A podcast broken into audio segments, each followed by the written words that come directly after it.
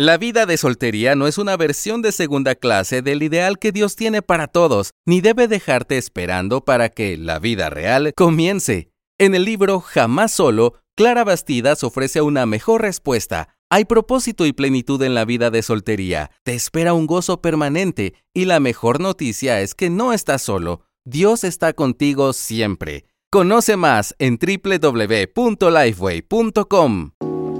Una de las prácticas más comunes en incontables iglesias cristianas y evangélicas es la práctica de declarar o proclamar bendiciones para garantizar recibirlas de parte de Dios.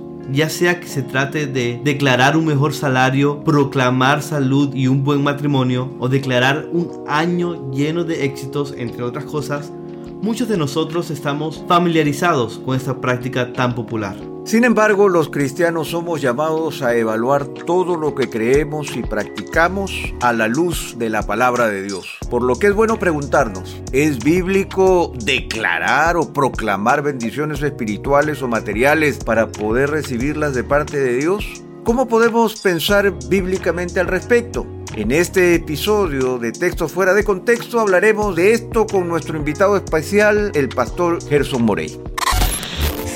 Textos Fuera de Contexto es un podcast donde hablaremos sobre los temas difíciles de la Biblia, el ministerio y la vida cristiana que con frecuencia requieren de una mayor profundidad. ¡Bienvenidos! Gerson, queremos darte una cordial bienvenida. Aquí estamos Josué y Pepe. Bienvenido, pastor Gerson. ¿Cómo estás, mi hermano? Por la gracia del Señor, eh, Pepe, estamos bien. Gracias por la invitación a ti, a Josué, y contento de poder tener este tiempo para conversar y charlar de lo que nos interesa, que son las cosas del Señor. Y una vez más, contento y con mucho entusiasmo de poder este, tener esta charla. Muchas gracias, pastor. En verdad que es un privilegio poder tenerlo con nosotros en este episodio. Y para quienes nos escuchan, el pastor Gerson sirve como pastor en la iglesia Día de Adoración en la ciudad de Davie, al sur de la Florida, y también es uno de los pastores del concilio de Coalición por el Evangelio, y es autor del libro La Humildad, el llamado a vivir vidas de bajo perfil. Gerson, ¿pudieras por favor contarnos un poco sobre cómo conociste al Señor para así empezar a, a romper un poco el hielo y que nuestros oyentes puedan conocer un poco más sobre ti? En efecto, desde que nosotros llegamos de, de Perú a la ciudad de Nueva York, el año noventa y tres, varias personas del círculo familiar, laboral, nos predicaban el evangelio. La persona que nos recibió en la ciudad de, de Astoria, en Queens, una familia cristiana, y desde que llegamos nos predicaban el evangelio. En mi lugar de trabajo, eh, los doctores, yo trabajé muchos años con dentistas y los doctores eran creyentes también, ellos me predicaban el evangelio. Este, el hermano de quien ahora es mi esposa se había convertido y también nos predicaba el evangelio. Pero el Señor me salvó el año noventa y nueve, estando allá todavía en la ciudad de Nueva York. Dios en su misericordia, o pudiera decir Dios nos dio una doble misericordia porque me salvó y salvó a mi esposa casi simultáneamente. En ese, en ese mismo año nos mudamos al sur de la Florida. Más o menos calculando, creo que fue entre el mes de mayo y junio del año noventa y nueve que el Señor nos salvó y hasta aquí hemos perseverado por su gracia y misericordia. Es una larga historia y por lo que noto, desde tu llegada a Nueva York hasta tu conversión, pasó un, un periodo de tiempo de, de reflexión en donde seguramente el Señor estuvo tocando tu corazón de diferentes maneras hasta que te llevó a sus pies, como Él solamente sabe hacerlo, y, y realmente de ahí empieza una carrera ministerial en la Florida, básicamente. Y, y se conoce ya por, por todo lo que tú has escrito anteriormente en varios artículos y en tu propio testimonio que eh, pertenecías a una iglesia de lo que ahora podría llamarse una iglesia de prosperidad y que tú practicabas, y no solamente practicabas, sino que enseñabas este tema del cual nosotros estamos hablando y que es tan popular en nuestra región todavía, el hecho de declarar cosas para recibirlas de parte, de parte de Dios. Creo que esta, esta intención que yo creo que detrás hay una intención de poder demostrar que yo tengo una fe fuerte, ¿no? O sea, una fe eh, dinámica, potente, que creo en el Señor y por eso yo declaro. Sin embargo, tú has llegado a ver esa práctica como no bíblica, ¿no? Y esto es algo con lo que algunos de nuestros oyentes también pudieran sentirse identificados. Por eso te pido que nos cuentes por qué dejaste de, de, de, de declarar bendiciones para recibirlas. ¿Cómo el Señor te llevó de, de esa fe declarativa a otra fe? ¿Y cuál es esa fe? ¿Dejaste de tener fe? ¿En qué te convertiste, por decirlo de alguna manera? Sí, yo creo que fue un proceso de revisión, primeramente. Eh, fue un proceso de decepción y al final de, de ajuste o de corrección, si pudiera decirlo. Revisión porque estaba revisando de alguna manera las, las convicciones y las, las prácticas, ¿verdad? Decepción porque me iba encontrando uno tras otro, de que lo que había de alguna manera creído y confesado y practicado eh, no se correspondía al testimonio de las Escrituras. Y de corrección, porque comencé a, a, a pedirle al Señor a tratar de um, ser más congruente con lo que las Escrituras enseñan. Pero yo, yo creo que hubieron algunos factores que, que, que contribuyeron, ¿verdad? Eh, lo, lo primero es que advertí que no era una práctica bíblica. Texto tra, tras texto, seguramente en el transcurrir de la conversación vamos a mirar algunos, pero era como ir descubriendo texto por texto de que la lectura que le estaba yo dando a esos pasajes no era la, la, la correcta como tal. Quizá uno de los más simbólicos pudiera ser el de, el de Santiago cuatro, cuando Santiago le dice: oh, vamos ahora los que dicen hoy y mañana iremos a tal ciudad y entraremos allá y traficaremos y ganaremos. Eso está en Santiago cuatro, trece al quince. Cuando no sabéis lo que será mañana, porque qué es vuestra vida. Ciertamente es neblina que se aparece por un poco de tiempo y luego se desvanece, en lugar de lo cual deberías decir, dice el apóstol Santiago, si el Señor quiere, viviremos y haremos esto o aquello.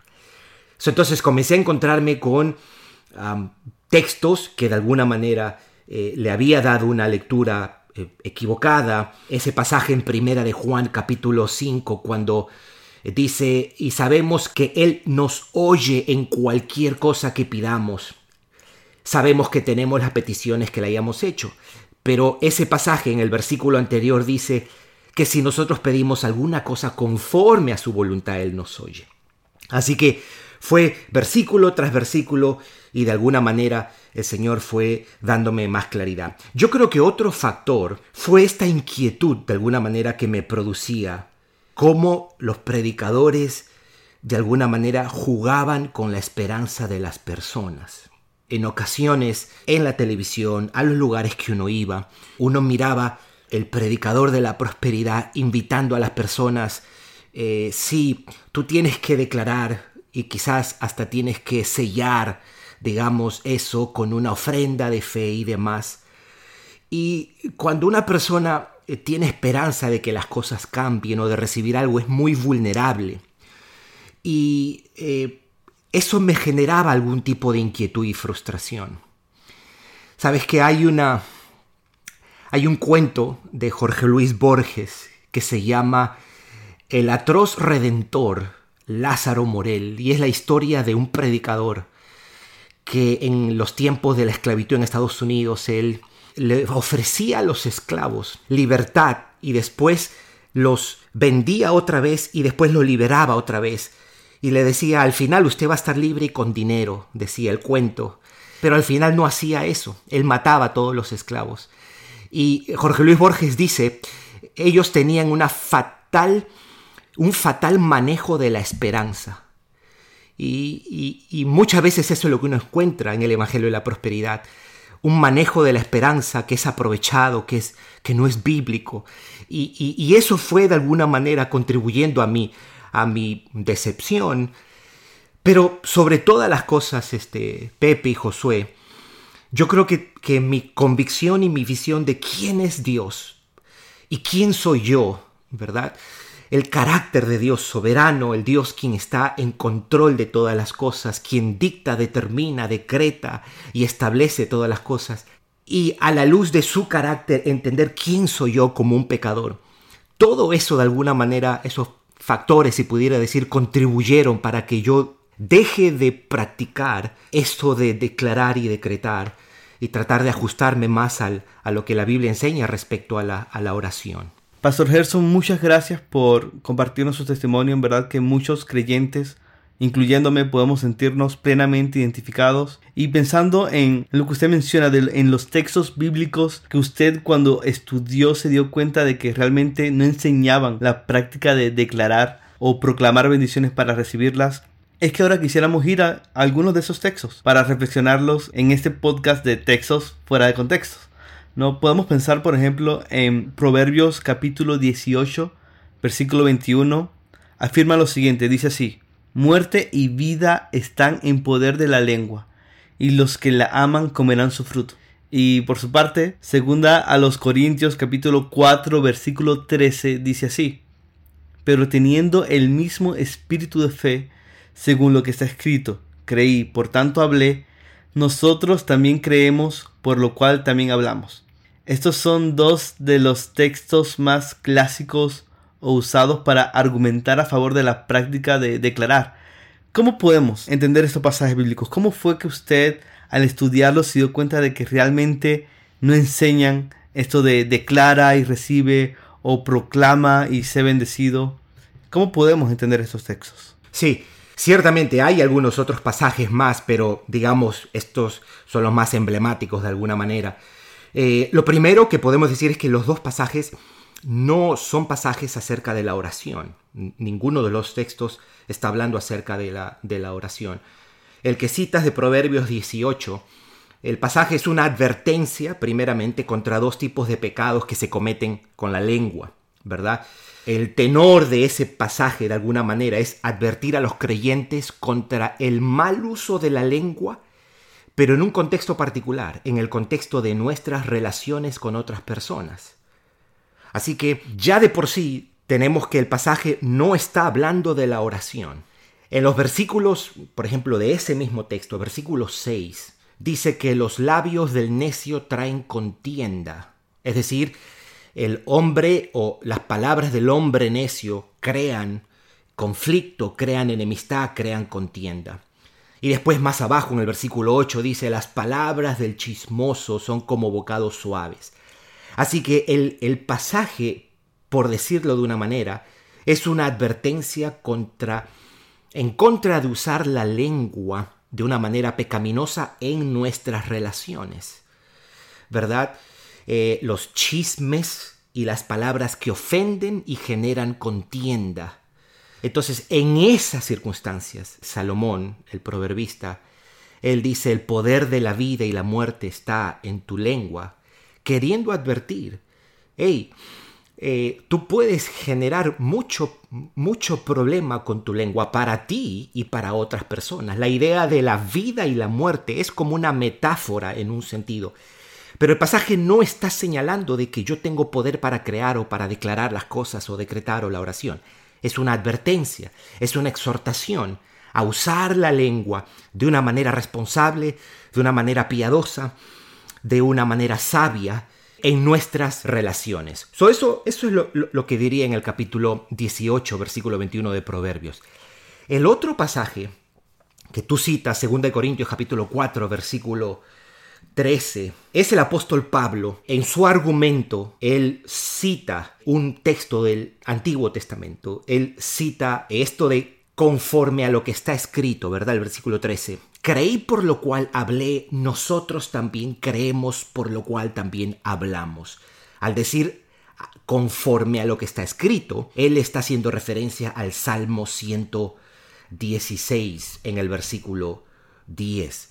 El Salmo ciento dieciséis es básicamente una grat- es gratitud y alabanza a Dios por haberlo librado de la muerte y de la aflicción.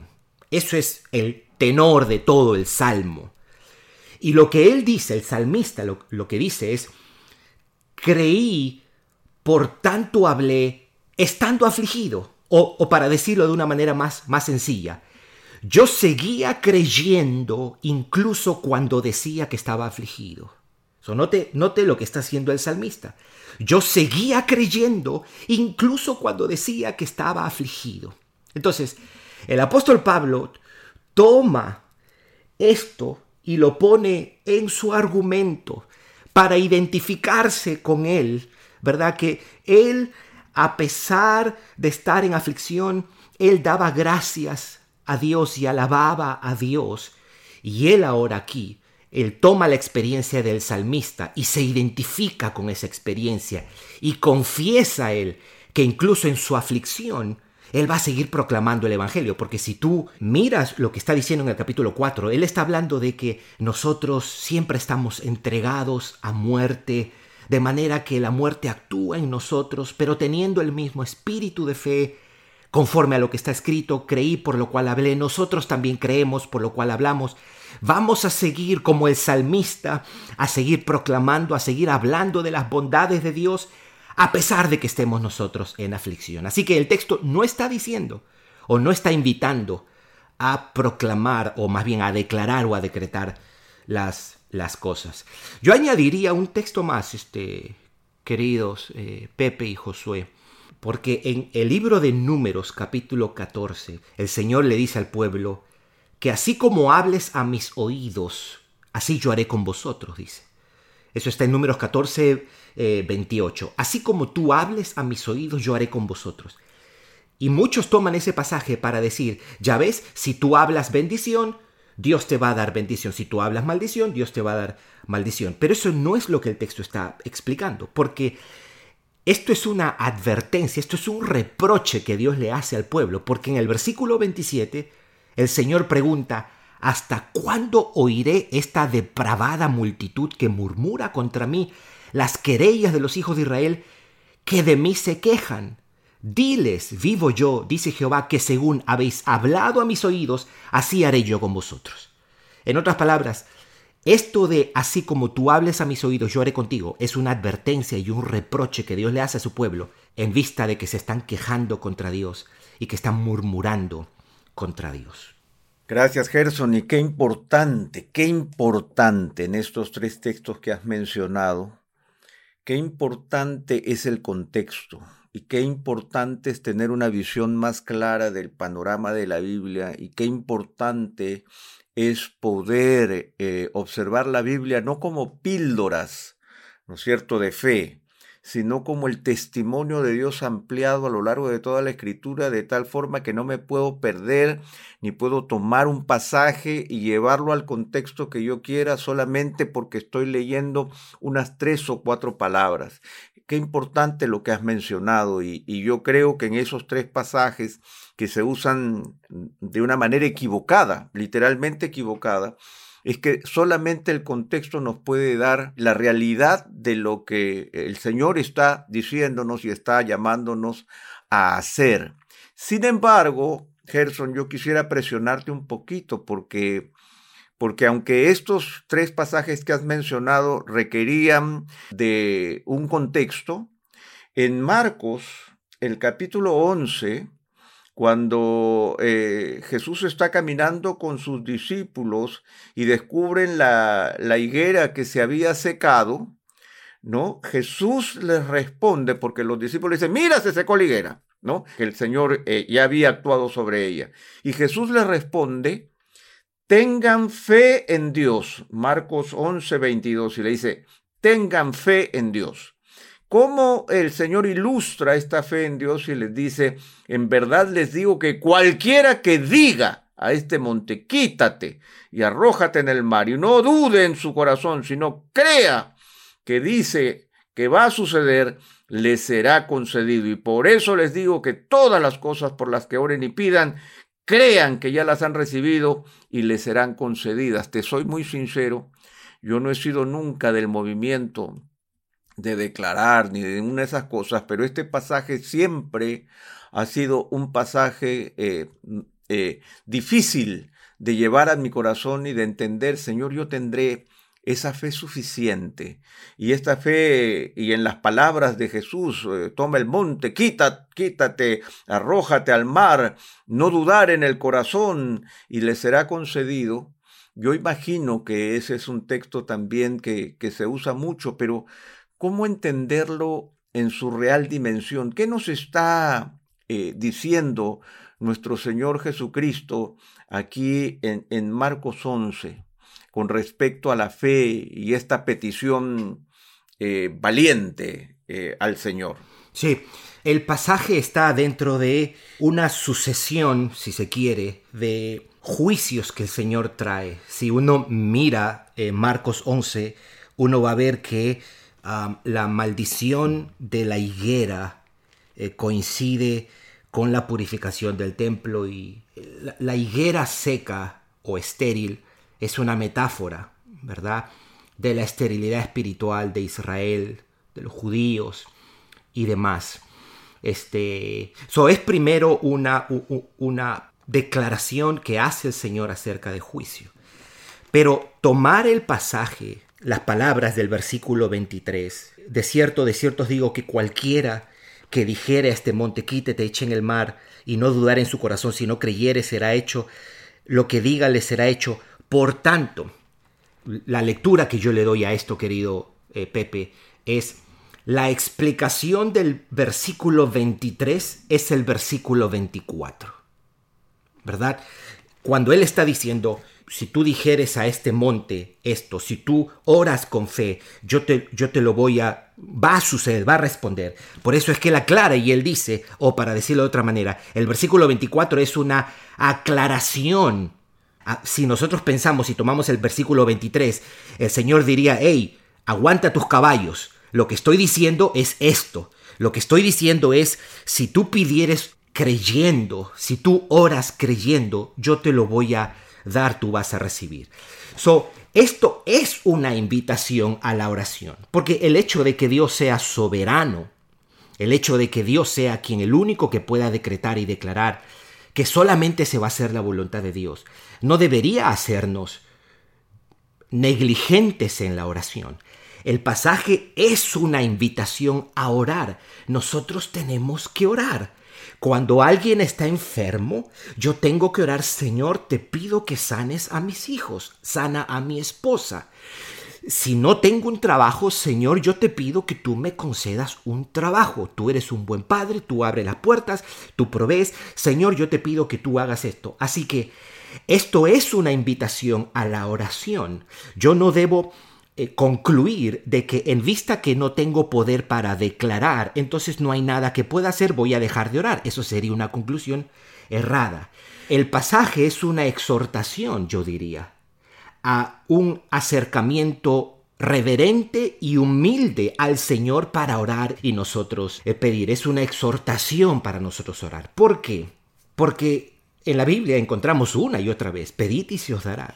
El apóstol Pablo decía, por nada estéis afanosos, antes bien sean conocidas vuestras peticiones. Y primera de Juan, un pasaje que cité casi al comienzo, dice, y si nosotros pedimos alguna cosa conforme a su voluntad, Él nos oye. Si pedimos alguna cosa conforme a su voluntad.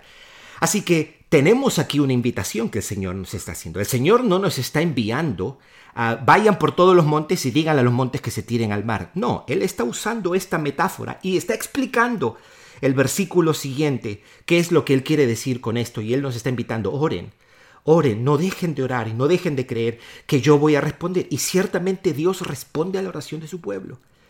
Dios a, a, a la mujer que no puede tener hijos, abre el vientre y, y, y, y el, la matriz y le da hijos al, al hombre que ha perdido su trabajo, al, al hijo que se ha enfermado.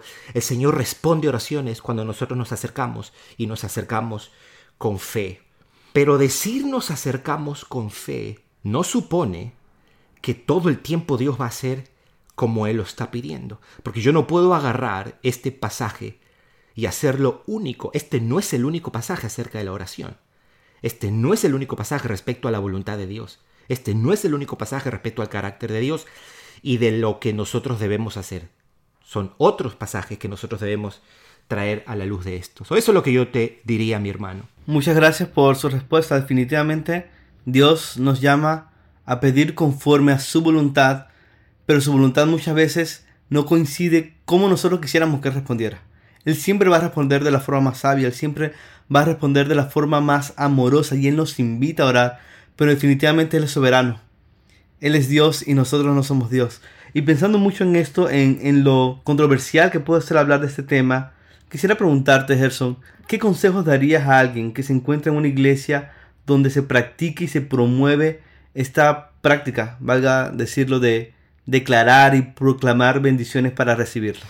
Bueno, lo, lo primero es, considera lo que la Biblia dice acerca de cómo orar, ¿verdad? So, repetimos unos cuantos textos que seguramente hemos, hemos venido citando. Sí, la Biblia una y otra vez nos invita. Pedid y se os dará. ¿Se acuerda? Mateo siete siete. Buscad y hallaréis, tocad y se os abrirá, porque todo aquel que pide recibe, el que busca encuentra, el que toca le será abierto. Por nada estéis afanosos, Filipenses capítulo cuatro versículo seis. Antes bien, sean conocidas vuestras peticiones delante de Dios en toda oración, ruego y acción de gracias, y la paz de Dios que sobrepasa todo entendimiento guardará vuestros corazones. Pero aparte de eso, también nosotros podemos mirar modelos de cómo oraron en la Biblia. Solamente para tomar unos ejemplos del Nuevo Testamento, cuando, cuando salen liberados Pedro y Juan y les advierten, no prediquen esto, ellos oran al Señor en Hechos cuatro, y la manera como ellos oran es conmovedora. Es un, es un acercamiento humilde y muy reverente a Dios. Ellos le dicen, Señor, mira sus amenazas y concede a tus siervos que con todo denuedo hablen tu palabra. Miren lo que estaba diciendo. Pedro, en primera de Pedro cinco, dice, humillaos bajo la poderosa mano de Dios para que Él os exalte cuando fuere tiempo, echando vuestra ansiedad sobre Él porque Él tiene cuidado de vosotros. Mirar, por ejemplo, los modelos de oración que hace Pablo en sus epístolas, en el carta a Efesios, a Colosenses. Él les dice a ellos, yo estoy orando, por esta causa doblo mis rodillas, ¿verdad? Eso está en Efesios uno quince al diecinueve, Efesios tres catorce al diecinueve, para que el Señor y Padre de nuestro Señor Jesucristo y hace eh, peticiones. Así que podemos mirar estas oraciones, no solamente ver cómo es el mandato de la oración, sino cómo nos modela la Biblia la oración. Otra cosa que yo pudiera exhortar a alguien es orar la Biblia. Usa la Biblia para orar. Tomar los salmos y apropiarnos de los salmos y, y, y orar los salmos. Tomar declaraciones como la que hace Pablo en Romanos quince trece. Una oración que los cristianos debemos hacer una y otra vez. Cuando él dice, y el Dios de toda esperanza os llene de todo gozo y paz en el creer, para que abundéis en esperanza por el poder de su espíritu. So, Pablo está deseando y orando eso por los romanos. Eso quiere decir que yo también puedo orar eso por mí. Yo le puedo, yo puedo tomar Romanos quince trece y decirle, Señor de toda esperanza, te pido que me llenes de todo gozo y paz en el creer, para abundar en esperanza por el poder de tu espíritu. ¿Verdad? Eso es lo primero. Lo otro yo les diría, enfatizar en lo que Pablo animaba en primera de Timoteo capítulo seis, cuando él decía, gran ganancia es la piedad acompañada de contentamiento. Nosotros tenemos que aprender a estar contentos con el sustento y el abrigo, es decir, con la comida y con la ropa, ¿verdad? Muchas veces las oraciones están movidas por una ambición terrenal, materialista, la codicia de muchas cosas. Y la Biblia nos invita, no, no, no, tú tienes que estar contento con lo que, con lo que Dios ha ordenado para ti. Confía en lo que Él te ha dado, en lo que Él ha determinado. Esto no es una invitación a cruzarnos de brazos y no salir a trabajar y no, a, no tener aspiraciones. Nada de eso. Pero es un llamado al contentamiento. Y, y otra cosa más que yo añadiría, mis hermanos, es que usted recordará en segunda de Corintios doce, Pablo está pidiéndole al Señor, quítame este aguijón. Él hablaba del aguijón en la carne. Aparentemente, si uno mira el pasaje, él parece que está haciendo referencia a las aflicciones, a la persecución, aunque ha habido de alguna manera un misterio de qué cosa era esto, ¿verdad? Pero el punto es que él estaba pidiendo al Señor, quítame esto, remuéveme esto. Él no estaba declarando, él no estaba decretando. Y lo más glorioso del pasaje es lo que el Señor le dice, porque él le dice, Pablo, mi gracia es suficiente. O, como dice Reina Valera, bástate mi gracia. Y lo que sigue después es una explicación. Le dice, porque mi poder se perfecciona en la debilidad. Y aquí yo quiero señalar algo.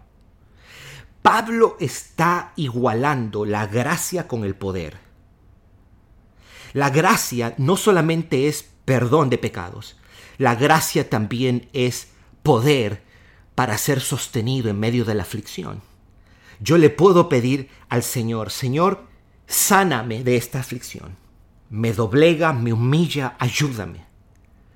Y la gracia de Dios puede hacer que yo sea sano, o la gracia de Dios puede dejarme sin sanidad, pero con suficiente poder para yo estar sostenido y gozarme y tener contentamiento y decirle, Señor, aunque tú no me des esta sanidad, yo no voy a renegar de ti porque mi vida está en tus manos. Tú me has redimido, tú me has salvado, tú me has dado lo mejor, tú me has dado la mayor de todas las bendiciones y es tu Hijo Jesucristo. Señor, yo no voy a limitar o condicionar mi gozo y contentamiento al hecho de recibir una sanidad. No, yo tengo la gracia para gozarme incluso cuando no reciba lo que estoy pidiendo y lo que estoy necesitando. So, es una invitación a confiar en la gracia de Dios cada vez que experimentamos alguna forma de debilidad. Es una ocasión para experimentar nuevas medidas del poder de Dios, del Cristo resucitado que habita en nosotros para sostenernos, para capacitarnos. Nosotros le podemos decir, Señor, todo lo puedo en ti que me fortaleces, incluso tener contentamiento cuando no todas las cosas salen bien o cuando no recibo respuesta a la oración que yo te he hecho. Exactamente, y te agradezco mucho, Gerson, por esa exhortación, porque yo creo que ahí es donde radica la sensibilidad ante, ante este tema. Y mira que yo quisiera que continúes con esta reflexión y hay, hay una sección de, de nuestro podcast que se llama La Patada Voladora, donde ponemos en aprietos a nuestros invitados, los amamos, pero queremos ponerlo en aprietos. Y realmente eh, muchas veces hablamos de, de estas prácticas de, de declarar, ¿no es cierto?, y reclamar. Pero juntamente con lo que tú has dicho, muchas veces hay una necesidad latente, ¿no? Hay algo que me lleva a, a moverme de esa manera y en lugar de tener una actitud humilde, yo respondo con esta casi agresividad delante del trono de Dios. Pero leyendo el Salmo ciento quince, que es un salmo, o sea, que habla de la, del contraste entre los ídolos y el Señor, el salmista dice, no a nosotros, Señor, no a nosotros, sino a tu nombre da gloria por tu misericordia, por tu fidelidad. Y luego dice en el verso dos, porque han de decir las naciones, ¿dónde está ahora su Dios? O sea, la gran preocupación y el gran tema es, ¿dónde está ahora este Dios? ¿Qué tan grande es este Dios?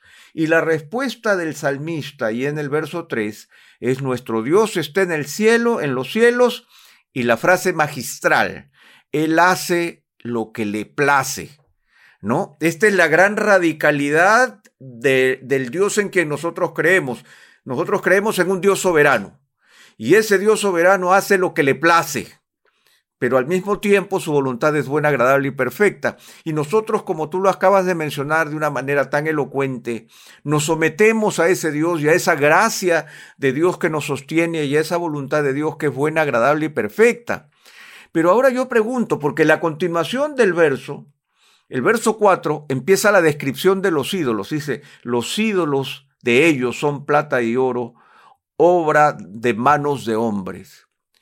Y yo quisiera preguntarte, Gerson, si es que no podemos ver estas declaraciones y estas recepciones y estos reclamos de Dios como idolatría, como homolatría, por decirlo de alguna manera, como una idolatría al ser humano, donde yo concibo tener el poder de Dios en mis espaldas y en realidad Dios viene a ser un objeto de gratificación, alguien del que yo debo reclamar. ¿Cómo podemos entender entonces, no solamente como una práctica religiosa distinta, sino también como una práctica idolátrica en donde se está poniendo al hombre en el lugar de Dios, se está sentando al hombre en el trono de Dios para desde el trono de Dios yo reclamarle, reclamar lo que se supone que tiene que darme? porque Dios está en su trono y Él hace lo que le place. Pero en este caso no, es como un ídolo donde yo reclamo y declaro lo que Dios tiene que hacer y sin preguntárselo a Dios porque yo tengo fe y tiene que ser así. Entonces, podríamos considerarlo como idolatría desde el punto de vista de la antropología y de la teología propia, de entender el carácter de Dios, en donde hay un Dios disminuido y un hombre agrandado. ¿Qué piensas de esto? Bueno, fuiste muy generoso, este, más que una, una patada, me diste una caricia. Este. Gracias, Pepe, gracias, gracias. Este, ¿sabes cómo podemos responder a eso? Eh, primero, quiero citar un pasaje para responder este, a eso. En su libro Simply Trinity, eh, Matthew Barrett, él dice que nuestro problema, la iglesia, ha recreado al Dios Trino a nuestra imagen y semejanza, dice. Hemos recreado al Dios Padre, al Dios Hijo, y lo hemos queri- nos hemos querido proyectar de alguna manera en eso. El pasaje, el Salmo ciento quince, es algo que hacen los profetas también, donde contrastan a los ídolos y contrastan al Dios de Israel. Quiero leerte este pasaje, que está en consonancia con el texto que tú has leído, pero quiero señalar algo que está en, en el Salmo también. El Señor le dice en Isaías cuarenta y seis, ocho al diez al pueblo: acordaos de esto y tened vergüenza, volved en vosotros, prevaricadores, acordaos de las cosas pasadas desde los tiempos antiguos. Y dice, porque yo soy Dios y no hay otro Dios, y no hay semejante a mí, no hay semejante a mí. El versículo diez explica a qué cosa se refiere, y dice, que anuncio lo por venir desde el principio y desde la antigüedad, lo que aún no era hecho, me, y que digo, mi consejo permanece y haré todo lo que, lo que quiero. Es decir, sé, en este, de acuerdo a este pasaje, ser Dios incomparable por encima de los dioses y por encima de cualquier hombre, en el centro, de acuerdo a este pasaje, es tener esa capacidad y poder de anunciar y decretar las cosas y que las cosas pasen, ¿verdad? So, ciertamente, mi hermano, eh, yo creo que si hay una de las cosas que los cristianos debemos cuidar en todos los tiempos es tener una, una visión grande del Dios de la Biblia, una visión bíblica que despierte este sentido de admiración, este sentido de, de reverencia. Así que cuando Él, él nos dice... nuestro Dios está en los cielos, es una afirmación de su superioridad sobre todas las cosas. Todo lo que quiso ha hecho, es verdad, tú has leído una versión que parece más rítmica. Él hace lo que le place, pudiéramos sacar hasta una, hasta una canción de ahí, ¿verdad? Este, pero eso es bueno. Al final eso termina siendo lo más esperanzador para nosotros. Al final se va a hacer lo que el buen Dios y el sabio Dios ha decidido. Ahora, la pregunta es, ¿y cómo tú sabes que Él es bueno y sabio? Mira la cruz del Calvario. Mira si ese Dios no es un Dios bueno. Mira si ese Dios no es un Dios sabio. El, la bondad y la sabiduría de Dios tiene crédito para con nosotros, si pudiéramos decirlo así. Yo puedo confiar siempre de que todo lo que Dios trae y todo lo que Dios hace es bueno y es, es sabio. Y que su voluntad, porque aquí hay algo tan sencillo en la Escritura, tan evidente, la, las personas a veces, ¿cuál es la voluntad de Dios para mi vida? ¿Cuál es la voluntad de Dios para mi vida? La voluntad de Dios para tu vida es que seas salvo. Ok, pero ya soy salvo. ¿Cuál es la voluntad de Dios? Bueno, la voluntad de Dios es primera de Tesalonicenses capítulo cuatro, versículo tres. Es que tú seas santo. Y Dios va a usar todas las circunstancias. Hay veces Dios no me va a dar lo que le estoy pidiendo porque no contribuye para mi santificación. So, yo tengo que tener eso siempre claro. Dios me está santificando y Él va a usar mi enfermedad, mi aflicción, la crisis en el matrimonio, lucha con los hijos, escasez, dificultades en la sociedad, y Él va a usar todo eso para su sabio y buen propósito. ¿Cuál es su sabio y buen propósito? Es hacerme más como su Hijo Jesucristo, es, es santificarme. Y cuando uno llega al Señor con toda ese, esa reserva de verdad bíblica, del carácter, la bondad, la sabiduría, la soberanía, la providencia, su santificación, Cristo es mi tesoro, yo llego con todo eso a la oración. Mi oración va a ser bíblica, va a ser una oración de fe, y voy a descansar que al final siempre se va a hacer lo que Él le place, y eso es bueno. Wow, pastor, muchas gracias por, por alentarnos con el Evangelio, alentarnos a confiar en los buenos propósitos de Dios al recordar la cruz. Eh, yo quería preguntarte ya para cerrar, ¿qué nos dice el Evangelio cuando reconocemos que nos hemos equivocado al decretar o a, a practicar este tipo de, de oración, que no es oración, sino que es demandar cosas? ¿No? Y, y yo quiero hacer esta pregunta porque no podemos dejar de ser sensibles al hecho de que muchas personas realizan esta práctica de declarar y proclamar por mala costumbre, por hábito, porque es lo que se les enseñó, y que pueden estar escuchando este podcast y tal vez sentir culpa, sentir eh, que han pecado delante de Dios o que se han equivocado profundamente en, en su caminar con el Señor. ¿Cómo el Evangelio puede darnos consuelo?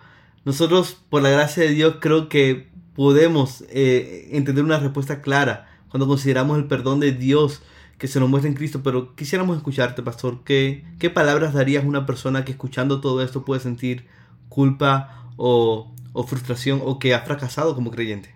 Eh, bueno, tú lo has dicho bien. Primero, en Cristo hay perdón incluso para las prácticas equivocadas o las creencias equivocadas que no se corresponden a lo que nosotros tenemos en la Biblia. Eso es esperanzador.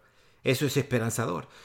Lo segundo es que en, en Cristo yo debo descansar y apoyar mi sentido de identidad, no en mis oraciones mal hechas o ni siquiera en las oraciones no respondidas. Que Dios no responda a una oración como yo quiero, no es, eh, no es lo que me define, ¿verdad? Nuestra enfermedad, nuestra aflicción, la prueba a nosotros no nos define. Eh, lo que nos define es lo que Cristo es, lo que Cristo ha hecho y todo lo que nosotros tenemos en nuestro, en nuestro Señor. En esta vida vamos a pasar mucha aflicción, pero dice, dice Romanos, ¿no? ¿Quién nos separará del amor de Cristo? Tribulación, angustia, persecución, hambre, desnudez, peligro o espada. Como está escrito, por causa de ti somos muertos, todo el tiempo somos contados como ovejas de matadero.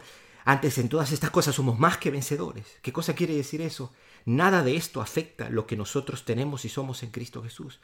Por lo tanto, ni la vida, ni la muerte, ni ángeles, ni principados, ni lo presente, ni lo porvenir, ni lo alto, ni lo profundo, ni ninguna otra cosa creada nos podrá separar del amor de Dios que es en Cristo Jesús. Eh, ahí está nuestra esperanza.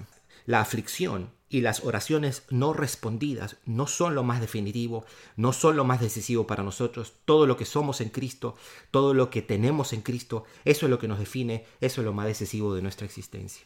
Amén, amén. En verdad que eh, me voy con esas palabras. Realmente es bueno saber que en Cristo tenemos perdón por, por las prácticas en las que hemos estado equivocados, y también tenemos aliento para seguir caminando en humildad, buscando, buscando alinear nuestras vidas y reformarlas cada día más conforme a la palabra de Dios. Porque nunca hemos llegado.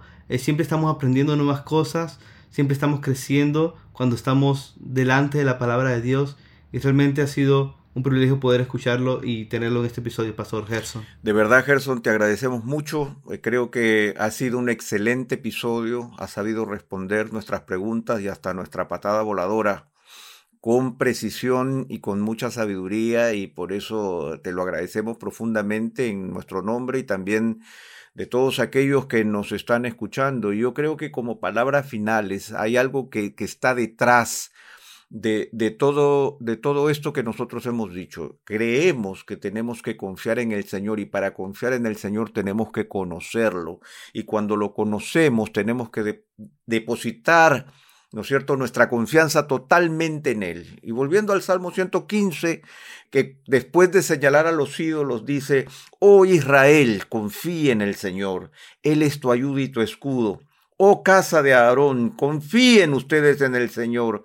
Él es su ayuda y su escudo. Los que temen al Señor, confíen en el Señor. Qué glorioso. Él es su ayuda y su escudo. El Señor se ha acordado de nosotros. Amén. Él nos bendecirá. Amén. Y yo creo que depender de Él, de su soberanía, de su gracia, eh, entender que no le tenemos que jalar las faldas de la túnica para ganar su atención, que no tenemos que gritar y que podemos depender con confiadamente en que Él está atento a nuestras vidas, que tiene cuidado de nosotros y que la cruz, justamente como lo mencionaste, simboliza ese compromiso de Dios con nosotros, es lo que garantiza nuestra seguridad en Él. Y le damos gracias cuando contesta nuestras oraciones y le damos gracias cuando no contesta nuestras oraciones porque sabemos que tiene un plan mejor para nosotros.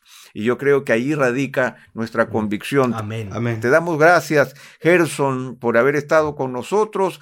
Queremos eh, invitar a nuestra audiencia a seguir acompañándonos en nuestro podcast Textos Fuera de Contexto. Estén atentos para nuestro próximo episodio y para eso les invitamos a suscribirse en nuestro podcast y también seguirnos en Coalición por el Evangelio, donde cada día hay nuevos artículos para ustedes. Así que un gusto y en nombre de Josué y Pepe les damos gracias por haber compartido este tiempo con nosotros. Hasta la próxima.